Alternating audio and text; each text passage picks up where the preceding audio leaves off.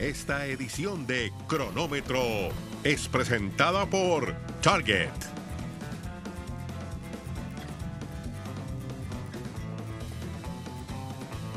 Damas y caballeros, bienvenidos, bienvenidos. Aquí estamos en Cronómetro en un eh, fin de semana que tendrá cosas interesantes. Una de ellas, la decisión de quienes van a las semifinales del fútbol mexicano y con unas combinaciones, con unas combinaciones, Lalo Varela, interesantes. Tendremos dos clásicos la próxima semana. Ojalá porque le harían bien al fútbol. Los estadios han lucido no muy llenos en los juegos de ida de los cuartos de final. Lalo Varela, ¿cómo estás? Te saludo con mucho gusto. Me imagino que, bueno, ustedes en el NFL hacen toda una fiesta por el, el, draft maravilloso. Claro. Luego hacen otra fiesta el día en que se anuncia el calendario. Porque ahí hay gente inteligente, ahí hay gente inteligente, de gente de pantalón largo que sabe hacer las cosas. Pero espérame, hoy es futbolmetro. De, de, eso no hay duda y lo entiendo, porque los partidos son muy buenos los que se vienen rumbo hacia las semifinales de fútbol mexicano, pero hay hoy, esta noche por ESPN, por ESPN Deportes, por todas las plataformas de ESPN, Knicks que necesitan ganar a Miami para empatar la serie y los Lakers hoy destronan al campeón. Bye a Steph Curry esta noche. bueno, Lalo, un poco más adelante vamos a presentar a Rafael Lebrija, aquel que fue presidente del Toluca. Necesitan ir a Lebrija. Bueno, el Toluca necesita a todo mundo: a Lebrija, al Diablo Mayor, a Cardoso y a Don para ver si puede. A Ítalo Estupiñán, para ver si puede dar la vuelta el domingo. Lo veo muy complicado. Pero.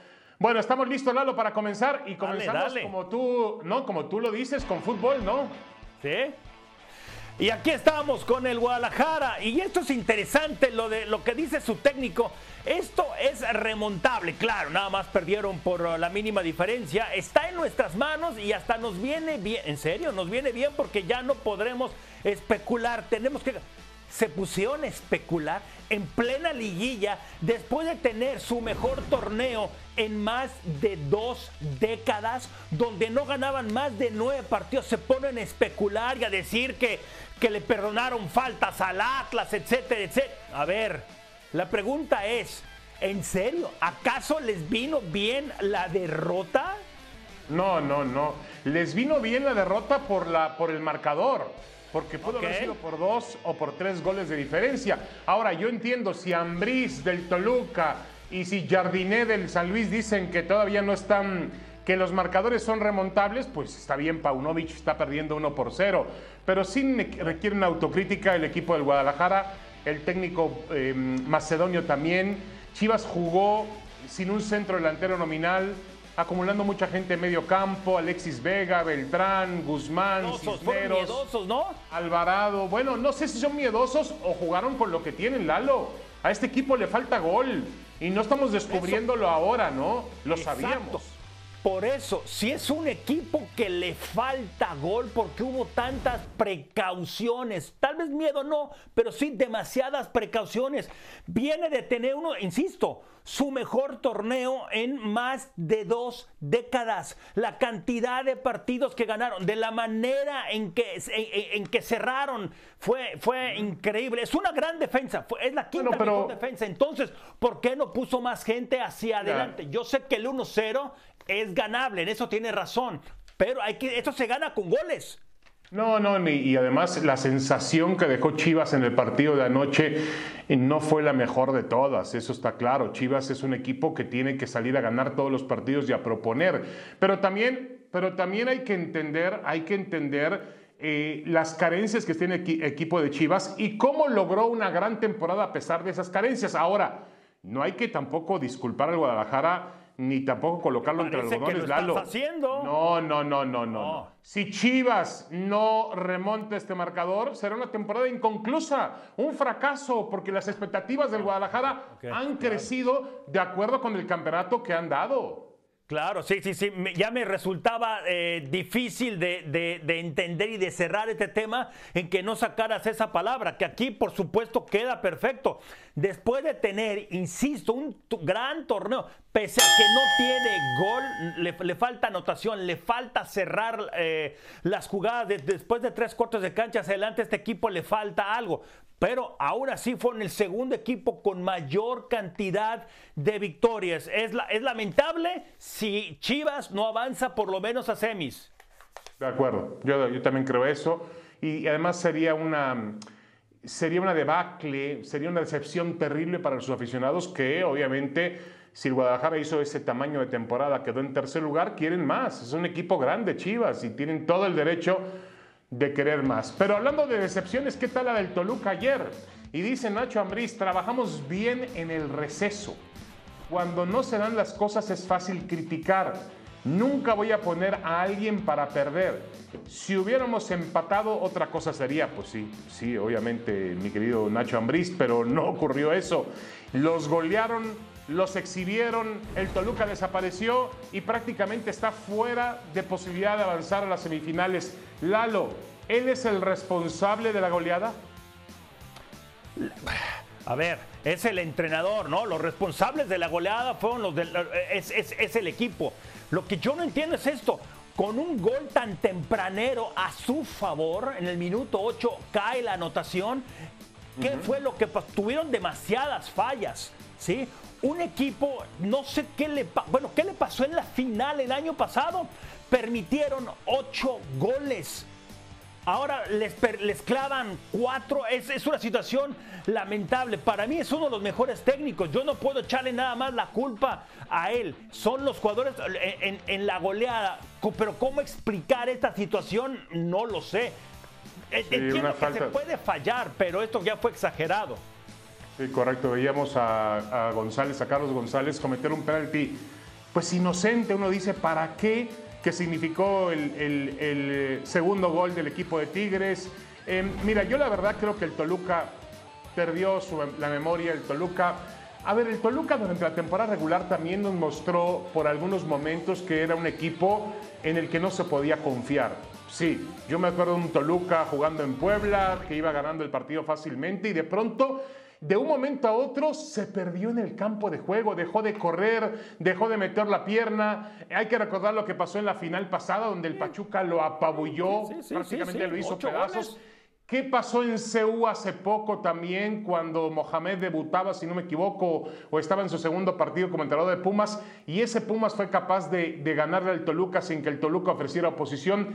La verdad es que este Toluca a mí me decepcionó muchísimo y sí, uno de los culpables es Ambriz y también los jugadores de fútbol. Sí, pero oye, pero, pero también hay que, hay que tener esto de, los Tigres. O sea, Vigón, Córdoba, es un equipo que durante el torneo no dio lo que, lo, que esperábamos. pero Lalo, pero Lalo. espérame, estos jugadores tienen plantel, tienen experiencia y tienen entrenador, pero pasemos, pasemos entonces a hablar justamente de, del equipo de Tigres. Con este triunfo, sí, son candidatos ya al título?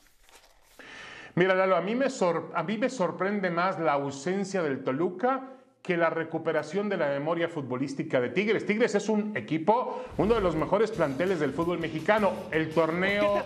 ¿Por qué te, sorprende más lo de Toluca? Si Toluca era tan inconstante. No, no, no, pero Toluca fue cuarto lugar general. Pero inconstante. Sí, pero no, pero tuvo un boleto directo a la liguilla el Toluca, entonces uno, uno esperaba más de este Toluca.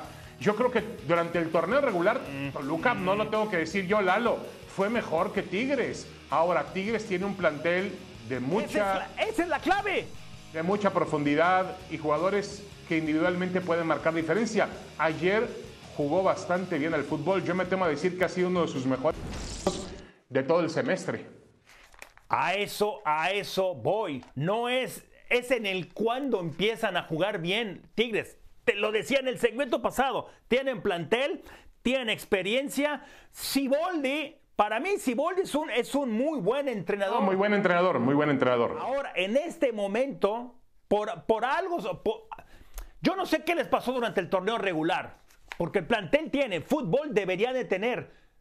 No, no, no sé qué pasó, para mí es más realidad el equipo de la Autónoma de Nuevo León. No, de acuerdo. Ahora, Es obvio que ya un Tigre, qué bueno que Tigre se recupera a tiempo. Si esta es la recuperación de Tigre, si no es un espejismo y no, ah, ya lo veremos, ya, ya veremos qué nos dice el futuro sobre este resultado de Tigre. Si no fue más una ausencia del Toluca que una recuperación de Tigres, pero yo estoy seguro que Tigres en semifinales preocupa a cualquiera, ¿eh? Preocupa a Rayados, preocupa la América, preocupa a Chivas es un equipo muy bien y me preocupa lo de Toluca, muy bien en partidos importantes se cae.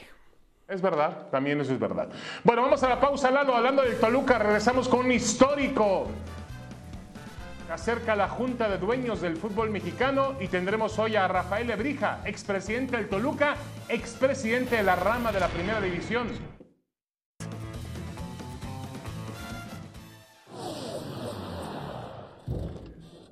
Y mi compañero David Falsen tuvo la oportunidad de hablar con Rafael Lebrige en un cara a cara con este exdirectivo del fútbol mexicano que le encanta el tenis, aficionado a Rafael Nadal. Vamos a escuchar lo que le dijo a David, don Rafa. ¿Cómo ve el fútbol mexicano en este momento?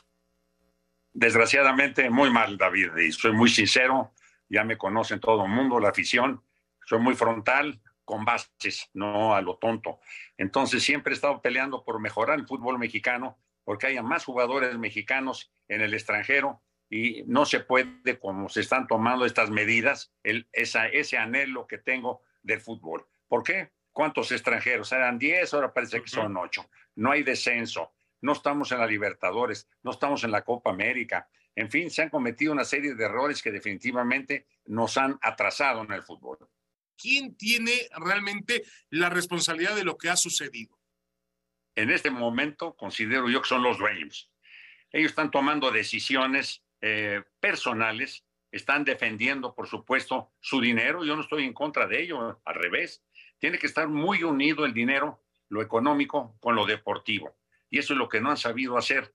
Es decir, lo económico, están viendo a ver dónde podemos jugar un partido de fútbol, por lo general Estados Unidos, que deja muy buen dinero, qué bueno, pero lo que hay que hacer es trabajar mucho más en las fuerzas básicas.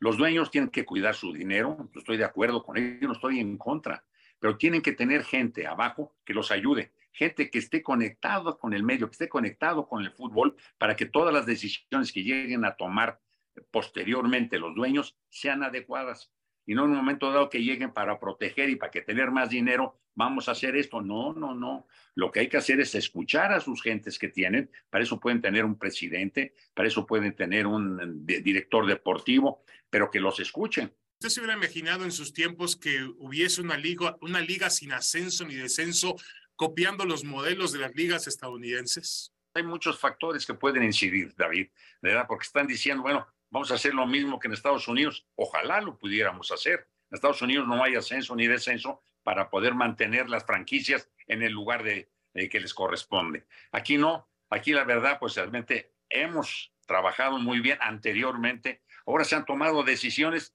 que se me hacen totalmente absurdas, pero totalmente, que no haya descenso, ascenso. ¿A qué le tira esa famosa y qué bonita expresión de la liga de expansión? Para nada y luego le van a cobrar a los equipos que queden peor, le van a cobrar todavía un dinero cuando realmente pues han tenido pues eh, problemas de tipo económico, sobre todo los que terminan al último de las, los últimos lugares, dado que la, no, no tiene una gran asistencia, y la otra es que le van a cobrar todavía una millonaria cantidad por quedar en los últimos lugares. No, no, no, no, no. Tiene que haber descenso, tenemos que seguir y emular a los equipos que están allá en, en Sudamérica, en, digamos, Brasil, Argentina, Paraguay, Chile, o también en Europa. Hay descensos y unos son tres los que descienden y tres los que no. ¿Por qué queremos inventar lo que ya se inventó? ¿Qué opina del sistema de competencia? Porque el Querétaro pues lo eliminaron y Santos con un 37% de efectividad se pudo meter a la reclasificación. Un absurdo total que estén participando equipos que no lo merecen.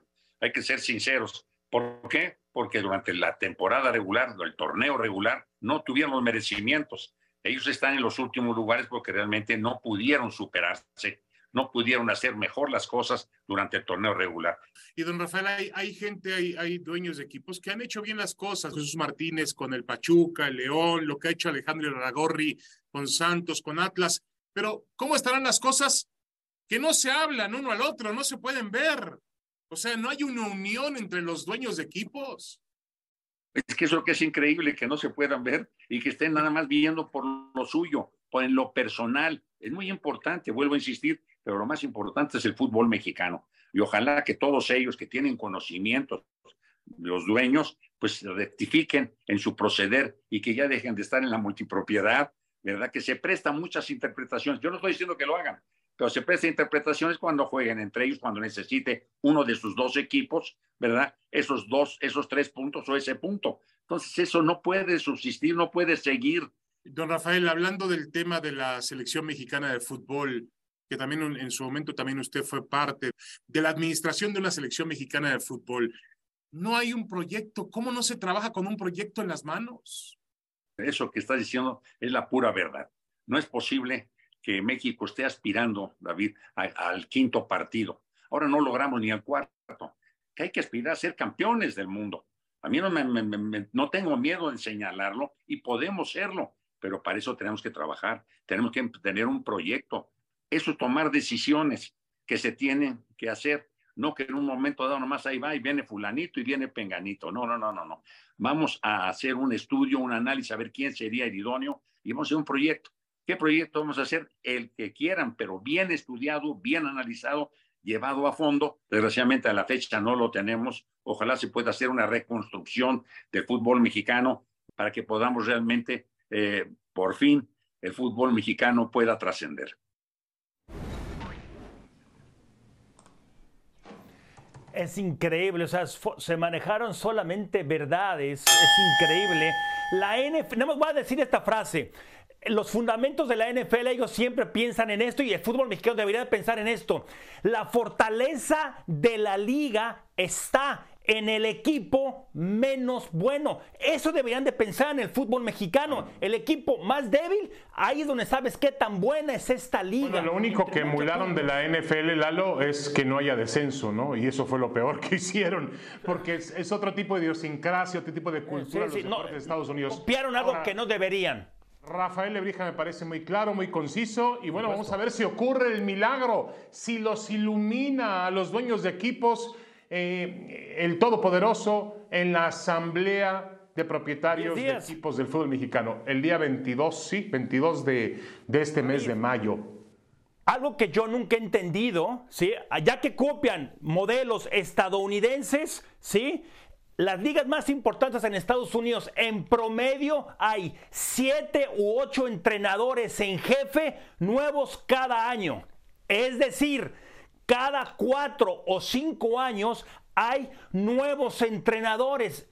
¿sí? En el fútbol mexicano son los mismos entrenadores, hay reciclaje, son los mismos entrenadores, cambian. ¿Qué será? Uno o dos cada tres, sí, es una, torneos nuevos. Una rueda de la fortuna. Son, no hay nuevas ideas en técnicos. Ese es otro punto. De acuerdo, de acuerdo contigo. Hay muchísimos puntos. Algunos son más prioridades que otros, pero yo creo que si no hay la voluntad del cambio, si ellos no entienden que tienen que dejar de lado el negocio y darle realmente la importancia que merece el fútbol, el cambio no va a existir, claro. Materia prima hay, hay que saber encontrarla y trabajarla y vámonos a jugárnosla. Firmado entonces, ¿quiénes son los semifinalistas de puño y letra? Bueno, rápidamente, Lalo, yo me la voy a jugar. A mí me parece que vamos a tener semifinales de clásicos. Voy por. Ah, está muy avanzado el caso. Está muy avanzado el caso del América, avanzado el caso de Tigres. Creo que Monterrey va a finiquitar lo de en su estadio al Santos pero obviamente vamos a apoyar a las Chivas para que lo logren. El Guadalajara tiene que ganarle al Atlas y pasar a las semifinales para así tener unas semifinales de ensueño, un clásico norteño, Monterrey Tigres y un clásico nacional Chivas América. Yo así lo veo, Lalo, tú. Y te la jugaste, ¿eh? Mira, por supuesto, Guadalajara va a remontar al Atlas, de eso ah, no debería haber duda. Tigres, demasiada ventaja frente a Toluca, que ya vemos que en partidos claves se ha caído. América igual, es demasiado pieza el América, además de que jugará en casa frente a San Luis. Y por más loco que parezca, ¿sí? Santos, ustedes, estaba Mauricio Pedrosa aquí y yo les dije, están muy seguros de que Santos va a perder. Y yo les dije, yo no sé quién va a ganar, pero ustedes estaban demasiado seguros, ustedes los expertos en el fútbol. Ahí está Santos. A mí me gustaría, para fastidiarle la vida, así, fastidiarle la vida a los dueños del fútbol mexicano, que Santos, un equipo que no debería de estar, le gane super líder. Eso sería fantástico. Ay, ay, ay, ay. Yo creo que Lalo le quiere mandar. Está 0-0. Lalo le quiso mandar un, un regalo a Alejandro Irragorri, que hoy es su cumpleaños, por supuesto, y lo felicitamos. Pero Lalo, por Dios, por favor, no seas inocente. Mejor mándale un perfume. 0-0. Esto está 0-0. Si ganan cualquier marcador a favor, Eso no puede Santos pasar. los deja fuera. Eso no puede pasar, Lalo, ni Pase, va a pasar. que pase. Bueno, a ver, Lalo, el Barcelona, vamos a algo más real. El Barcelona se corona este domingo, juega contra el Español. Su rival. Recuerdo a ti y a Mauricio, ustedes dijeron que Santos no podía y lo hizo. Bueno, Barcelona. Con Santos. Barcelona no solamente va a ganar, va a ganar, va a mandar a, a- a- a sus compañeros, a su hermano menor de ciudad, ¿Cómo, cómo, segunda división. Su, su, su, su clásico, su rival de Cataluña, su rival del. Bueno, no de Cataluña, porque hay otros Su equipos, hermanito pero sí lo va a mandar a segunda. Pero un hermanito realmente muy, muy pequeño, ¿no? No se Es compara el hermanito. español con el Barcelona. Sí, yo creo que, que el, Barça, el Barça está pensando ya, está pensando el Barcelona ya en el próximo torneo, obviamente, va a ser campeón de España. Y además un campeonato, Lalo, que lo hace... Va a ser este fin de semana, ¿no? De acuerdo, sí, lo va a hacer este fin de semana, pero un título que lo hace en tiempos de transición y eso obviamente le da más importancia. Nadie pensaba que este Barcelona sería capaz de ganar un campeonato. Y fíjate lo que son las cosas, si el Madrid pierde con el Manchester City el miércoles, Insistes en tú eso. analizas, tú analizas la temporada, ¿Viste el partido? mejor- pues fue mejor la temporada del Barça que la del Madrid, si el Madrid no gana la Champions. Así va a ser, ¿eh? Increíble. Gente que no entiende. Yo la semana pasada te dije, me equivoqué en una, en la de Rafael Nadal. No va a yo creo que Rafa no compite en Roland Garros y el Madrid va a estar en semifinales y con eso te va a callar lo que dijiste No, del pero va a, estar, va a estar en la final, no en semifinales, ya está en semifinales. Digo, perdón, en la final, claro. En la final, correcto. En la Pues yo, mira, puede ser que aproveche que el Manchester City, que por cierto juega con el Everton, tiene un punto de ventaja sobre el Arsenal. Este, está preocupado por eso, por la FA Cup, por la Liga Premier y también por la Champions. Ahí van a ganar los. Lakers hoy. Esta noche los Lakers liquidan al campeón defensor de la NBA. Vamos Gracias. a David. verlo, vamos a verlo. Abrazo, Lalo, nos quedamos con ahora o nunca. Esta edición de Cronómetro fue presentada por Target